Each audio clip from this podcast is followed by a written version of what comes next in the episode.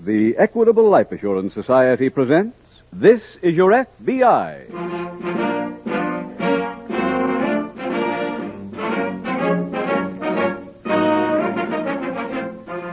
This is your FBI, the official broadcast from the files of the Federal Bureau of Investigation, presented transcribed as a public service by the Equitable Life Assurance Society of the United States and the Equitable Society's representative in your community.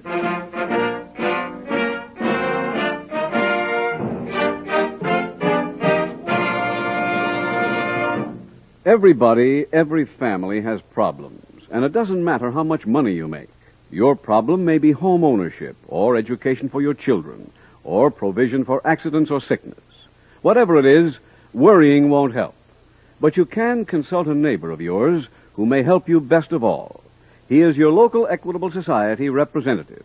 He's friendly, helpful, and he knows the answers.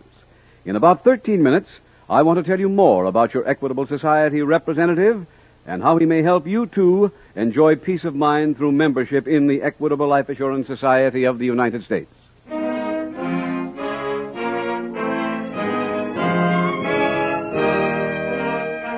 Tonight, the subject of our FBI file, Escape.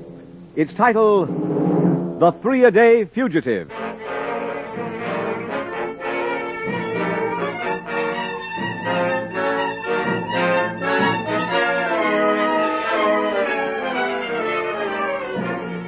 In the 1951 fiscal year report made by Director J. Edgar Hoover, there was a summary reflecting the investigative accomplishments of your FBI during the year.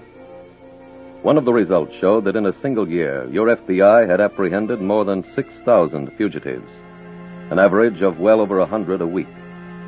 Some of those fugitives were bad check artists, some were auto thieves, and some, like the one in this evening's case, were killers.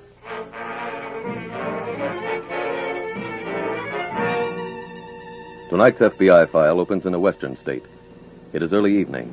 A mud splattered sedan driven by a bushy haired man in a loud sports jacket rumbles along a desolate stretch of highway. With him are two women. Isn't this part of the country beautiful? Yeah. Academy Award scenery. Mm, I can't eat scenery. You still hungry? What do you think I've been doing back here? Eating our notices? I'll add lib a sandwich for you. Well, that'll be your first ad lib since we hit the road. And far across the hills they went, in that new world which is the old. Hmm? Tennyson wrote that. Who? Alfred Lord Tennyson. At the Institute, we had to memorize his poetry and recite it out loud. That's how we learned cadence, Huh?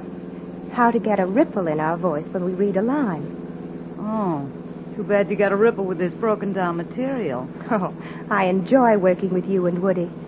As Professor Wilkins told me, this will give me a background in case I'm ever called upon to play a vaudeville actress in a drama. Oh. Hey, uh, Lady Dracula. What's wrong with the material? Well, the last time it got a laugh, it was used by a traveling troupe at Valley Forge. The sailor bit is brand new. But I buy it, and what happens? The stagehands know it better. I felt I had the proper perspective. Let's run through it and throw it in the first show tomorrow. Without warning anybody? I'm on my hands and knees in the sailor suit. Now, Gloria, you come on stage left. Come on. Come on. Oh, sailor, what are you doing? The Admiral told me to swab the deck. But you're in Philadelphia. Ruth, you've got the next line. I know, I know. I didn't forget it at the last show. I just didn't have the nerve to say it. If we do it right, we'll get a laugh. Okay, so I walk up to you and I say, Sailor, what are you looking for? My wallet. I'll be court martialed unless I find it. Where did you misplace it? Across the street. Well, why don't you look over there? There's more light here. Then you both get down on your knees with me while they're laughing. We can't bend that fast. Oh, no. What's uh, that? Well, it's either the tire or a critic. Oh, what a great little spot for a flat. Do we have a spare? Yeah. But no Jack. Ad lib one. Dandy. Hey, those lights up ahead. That must be Crystal City. Where you going? To find a gas station. Clever? Woody, you don't have to walk all the way down there. Look at those big rocks. What about him? At the Institute, they taught us to improvise when the property man couldn't secure the correct articles. Honey, get with it. Well, if we roll the car up onto a rock, It would lift the wheel enough to allow us to change the tire. Sorry, girl, that's not my line of work. You two wait here. I'll be right back with a jack, then we drive into town and hit the sack. That was written by Tennyson, too. Sam Tennyson.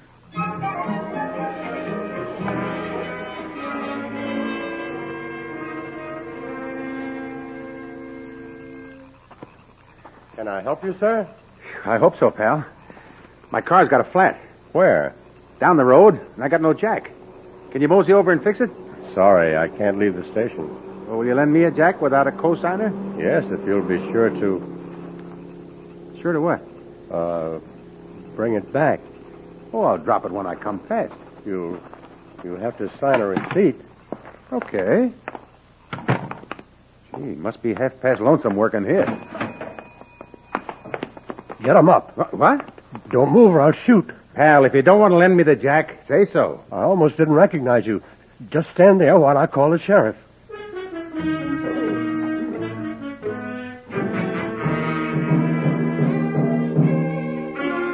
Meanwhile, at the FBI field office in a nearby large city, Special Agent Taylor approaches the desk of Agent in Charge Malden. Taylor, were you in on the Frank Dudley arrest? Uh, Dudley? Two years ago, he's the holdup man who used that woman as a shield and killed her when he got outside the bank. Oh, yeah. Bank robbery charges are still pending against him. Yes, I know, Mr. Malden. I arrested him. He'll have to try and do it again. But he was given a life sentence. I know. He was being brought in from the state prison to testify at a trial here. Yeah. When the train was about 10 miles outside of Crystal City, he slugged the guard and escaped Well, when did this happen? tonight. Dudley got the guard's gun and an extra clip of ammunition, so don't take any chances. All right, sir. I think you know Sheriff Gardner at Crystal City. Yeah, Lee and I worked together quite a bit. He had the local radio station broadcast an alarm, and his men are covering the area.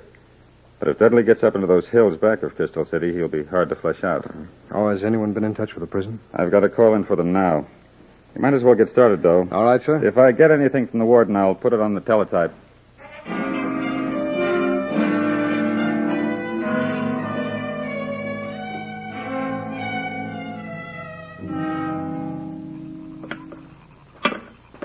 Ruth, is there anything else I can do? No, kid. I just gotta tighten these lugs. Oh, then you're finished? Uh-huh. Except for putting on the hubcap. You know, I knew we'd have this job done before Big Chief Lay and Egg got back. There. Oh, he's coming. Where? Down the road. See him? Oh, for once his timing is perfect. Get back just in time to miss doing any work. Come on, let's get back in the car and ignore him. You know, it'd serve him right if we just drove off and left him standing. Hold it. What is this? Come on, get in the car. We'll take a little ride. But we've got to wait here. This gun says you don't. Come on, get moving.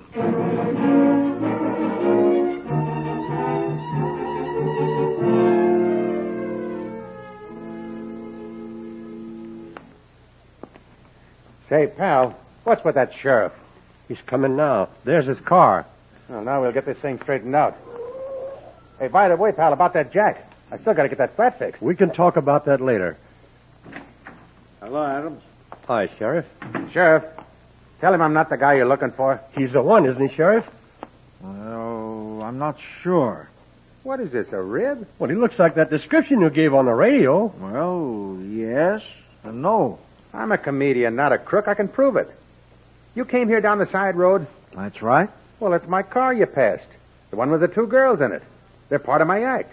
We were on our way to Crystal City. Now drive me back to the car and the girls will give you a rundown on me. no car parked on that road. Oh, now I know it's a rib. An FBI man is on his way here now. FB. I'll have to hold you till he arrives.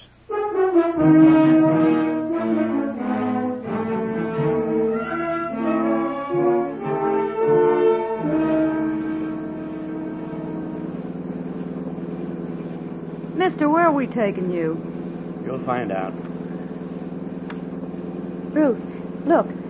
There's a policeman up there. That's a roadblock.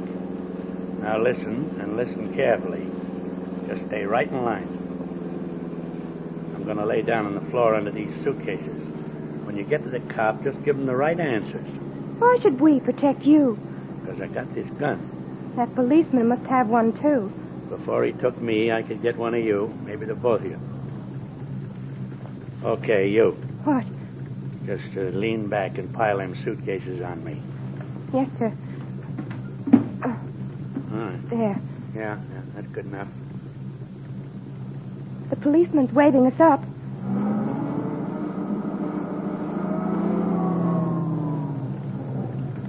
Good evening. You see a man walking along the highway? No, sir. Where are you coming from? Auburn. We're showgirls. We're opening tomorrow night in Crystal City. Oh? Okay. Go ahead.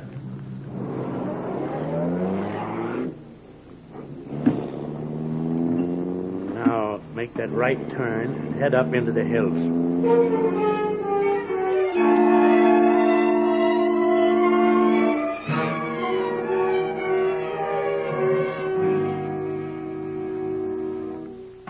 Good evening, Sheriff. Hello, Taylor. May I have your man for you? good. Where is he? The next room. Okay. I don't know for sure whether it's Dudley or not. He answers a general description, but he claims he's uh, some kind of actor. Oh, thanks, Sheriff. Hey, Sheriff, how long are you going to keep me here? Is this the man? Yep. Well, Sheriff, he's not Frank Dudley. Well, hallelujah. Give me five, pal. I'm Woody Webster, the man that makes you laugh. How are you? On the chance he wasn't Frank Dudley, I kept the roadblocks up. Good. Now, Sheriff, what about my car? Those dames will think I walked out on them. Be with you in a minute, Webster. Oh, I brought some pictures of Dudley for you, Sheriff. We ought to post these as soon as possible. All right. Sheriff. In here, Tom. I left Clark in charge at the block. Deputy Ford, this is Agent Taylor. Hello, Floyd. How do you do, Sheriff, I got to get back to those dames. Webster, I told you that there was no car parked on the back road. But I left it there. Well, that back road's near the railroad tracks, isn't it? Mm, Not too far. Webster, when'd you leave your car? About eight o'clock. Eight o'clock. Well, that'd be a little while after Dudley jumped off the train. You know, it's entirely possible he came along after you started for the city and commandeered your car.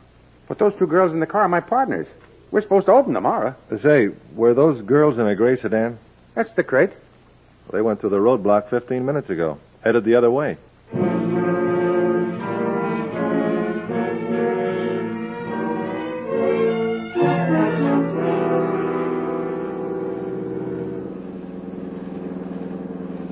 Mister, how much further we going? Just past those big trees. There's a cabin. Just stop right in front. What for? I'm meeting someone there. I hope we have enough gas to get back. Huh. Ah, There's no car here. Hmm. No lights on the inside either. Maybe his car's around on the other side. Yes, sir. Pull up a little. Enough? That'll do. Hmm. I guess he didn't make it. Shut off the motor. Why? Shut it off. Let's have them keys. Here. Now, come on, get out. Where are we going? We're going into the cabin and wait for my pal.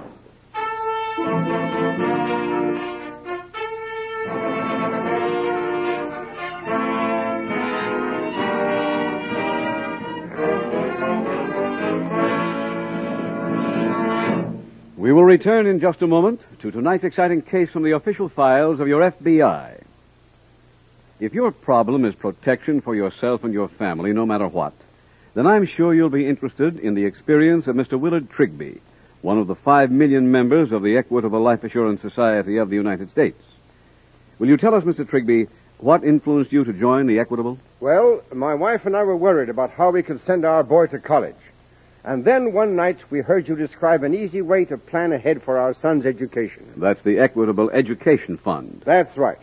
Our local equitable representative explained how the education fund made it easy to provide for our boy's education while he was growing up. That's spreading the cost of his education over 10 or 15 years instead of four. Not only that, but if something happens to you, the fund becomes fully established and no more payments are necessary. Ah, that's what I like about it.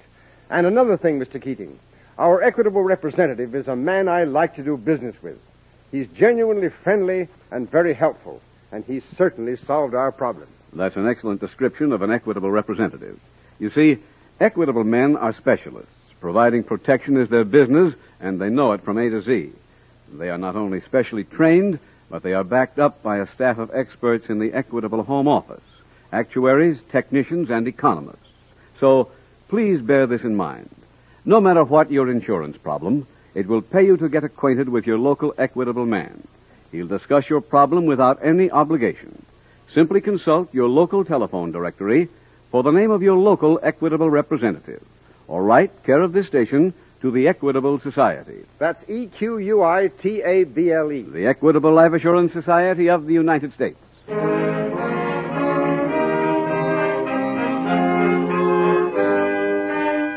And now back to tonight's FBI file The Three A Day Fugitive.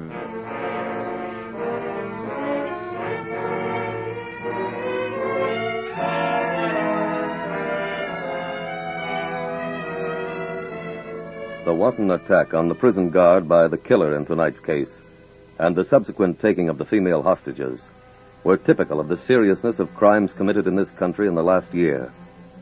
According to the latest FBI Uniform Crime Report, more than 12,000 people met death at the hands of killers during 1951, and almost 150,000 people were feloniously assaulted. Including all categories, crime increased more than 5% over the previous year, which means your crime bill is up that much. For do not make the mistake of many people who feel impervious to the criminals in our midst. The girls in tonight's case felt that way too, until too late. Without warning, crime can strike anyone, including you.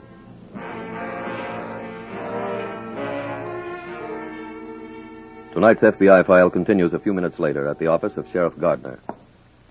Sheriff, have you come up with my partners? Not yet, Mr. Webster, but we sent out an alarm on your car. You can wait around if you like and see if we get any word. Thanks. Aye, Sheriff. Aye. Heard from the prison yet? Yeah. Dudley told one of his cellmates he was going to meet a pal at a cabin. Where? In the hills up behind here. That's all the location he mentioned. Mm, lots of cabins up there. How many roads run off the main highway, Sheriff? Quite a few. This uh, this green line's Route 33. Now here's the intersection Webster's car went through. Well, then if Dudley was with the girls, they might have gone up Oak Hill Road, Skyline Drive, or any one of these others. We just don't have enough men to cover all of them. Sheriff, I never did this kind of bit, but if I can help. Excuse me, Webster. Sheriff Gardner. A woman just called in about Webster's car. From where? Oak Hill Road. She saw it going up about ten minutes ago. Thanks, Tom. We'll get right on it.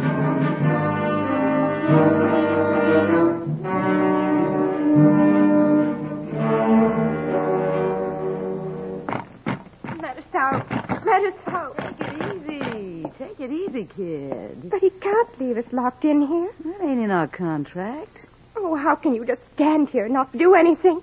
Honey, at my age, you just save your strength for a spot where it might do some good. Maybe if I yelled that one of us was sick, he'd open the door and we could hit him over the head. that bit went out with mustache cups. The best thing that we can do is to just be quiet and not get him annoyed. What's that? Maybe it's his friend. George, where you been? I got stopped at a roadblock. Let's get on the Erie. Where'd you get the outfit? Out of one of the suitcases in the car I came in. I made a couple of dames bring me here. They? What were they doing with that? Oh, how do I know? He must have on one of Woody's costumes. Uh-huh. We better stay here till they pull down those roadblocks. We can't. Why not? The cops will be looking for those dames. I'm going east. How? By plane. Let's call the airport and find out when the next one. I can't hear them anymore. Well, maybe they'll come back after they call the airport.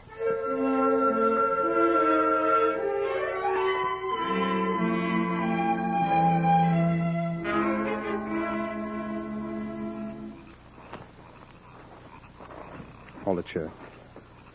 There's a car. Looks like Webster's. Mhm. Come on, let's move in.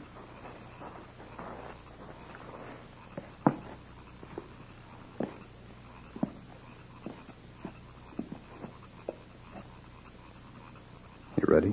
Go ahead. All right, all right. Not in this room.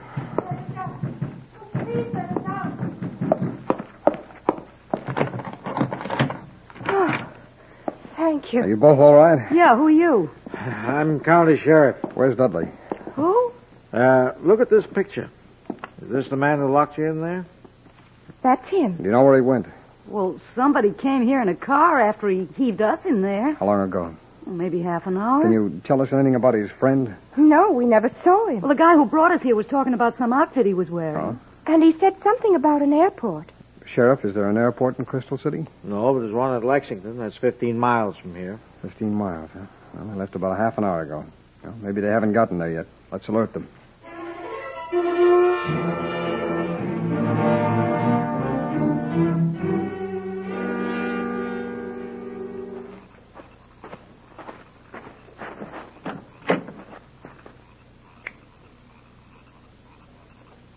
This is car three.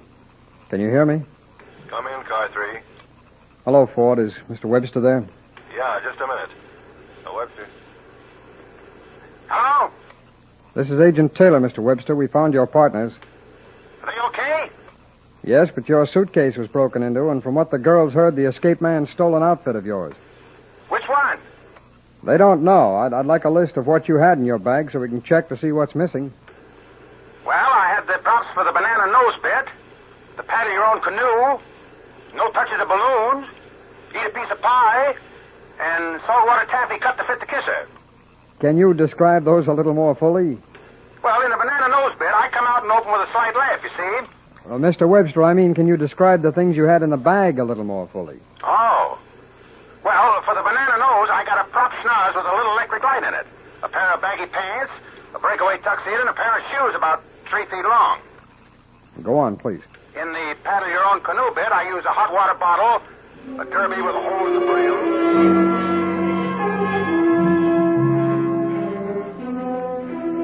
A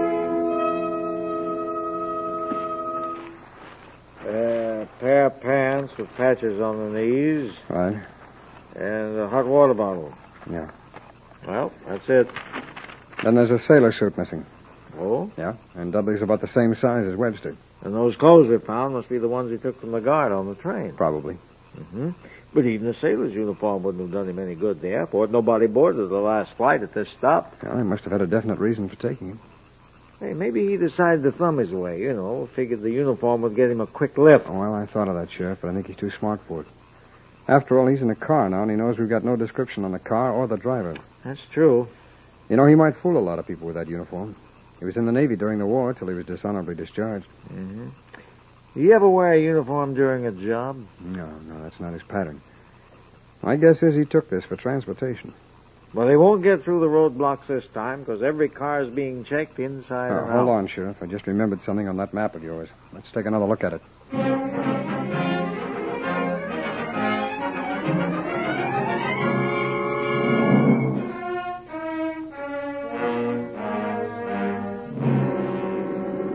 Not in the waiting room. Not on that plane. Girl at the counter told me she had a call asking when the next plane was taking off. If that was him calling, he may wait till the last minute, then make a run for it. The man who called identify himself? No, but you... Wait a minute, Sheriff. Somebody just coming out from behind that building. Oh, a sailor. Yeah. Heading for this gate. Uh-huh. It looks like Dudley. He's big enough to be. It's him. Hold it, Dudley. Need a look out. No, you don't. All right, Sheriff. Pick up his gun while I put the cuffs on him.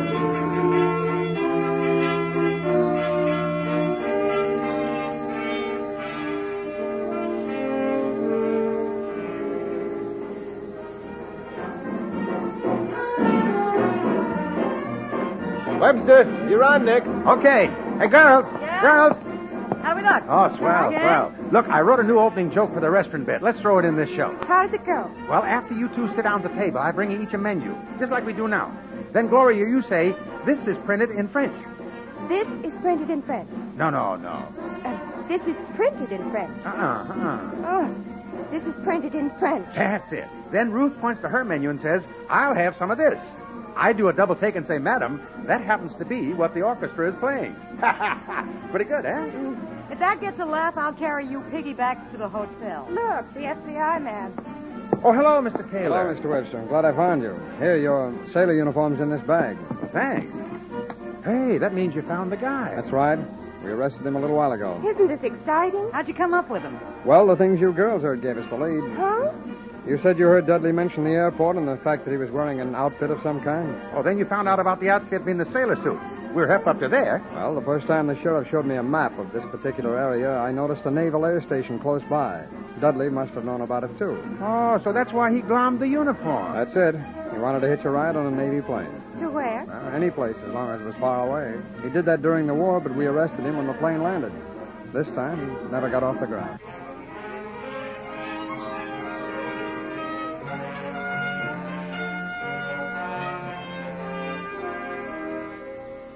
Frank Dudley was returned to state authorities to serve the life sentence previously imposed upon him. After the capture of Frank Dudley at the Navy airport, a slip of paper was found in his pocket bearing the name of a man with whom he had once been arrested.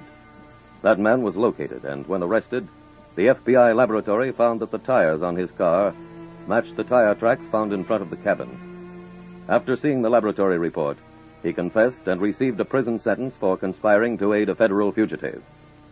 In tonight's case, you heard how a special agent of your FBI, in cooperation with a local law enforcement agency, was able to free a trio of innocent people taken hostage, and also to prevent a killer from making good his escape.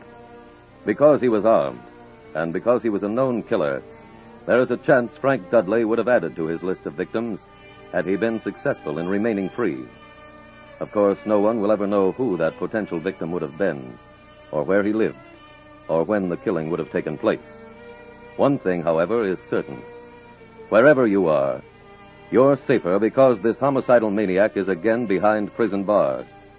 Safer because of the efforts of the Federal Bureau of Investigation.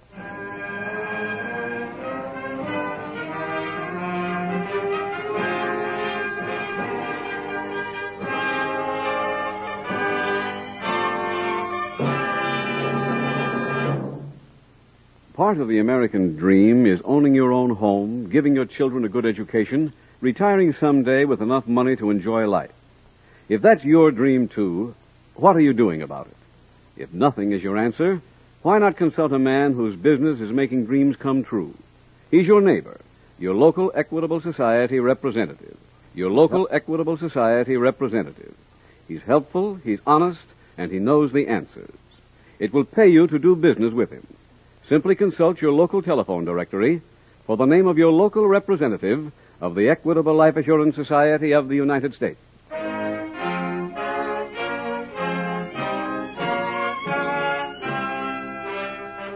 Next week, we will dramatize another case from the files of the Federal Bureau of Investigation. Its subject, Armed Robbery. Its title, The Five Fathom Stick Up.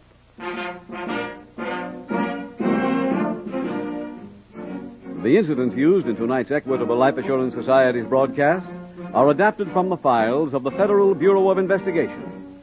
However, all names used are fictitious, and any similarity thereof to the names of places or persons, living or dead, is accidental. Tonight, the music was composed and conducted by Frederick Steiner. The author was Jerry D. Lewis. Your narrator was William Woodson, and Special Agent Taylor was played by Stacy Harris.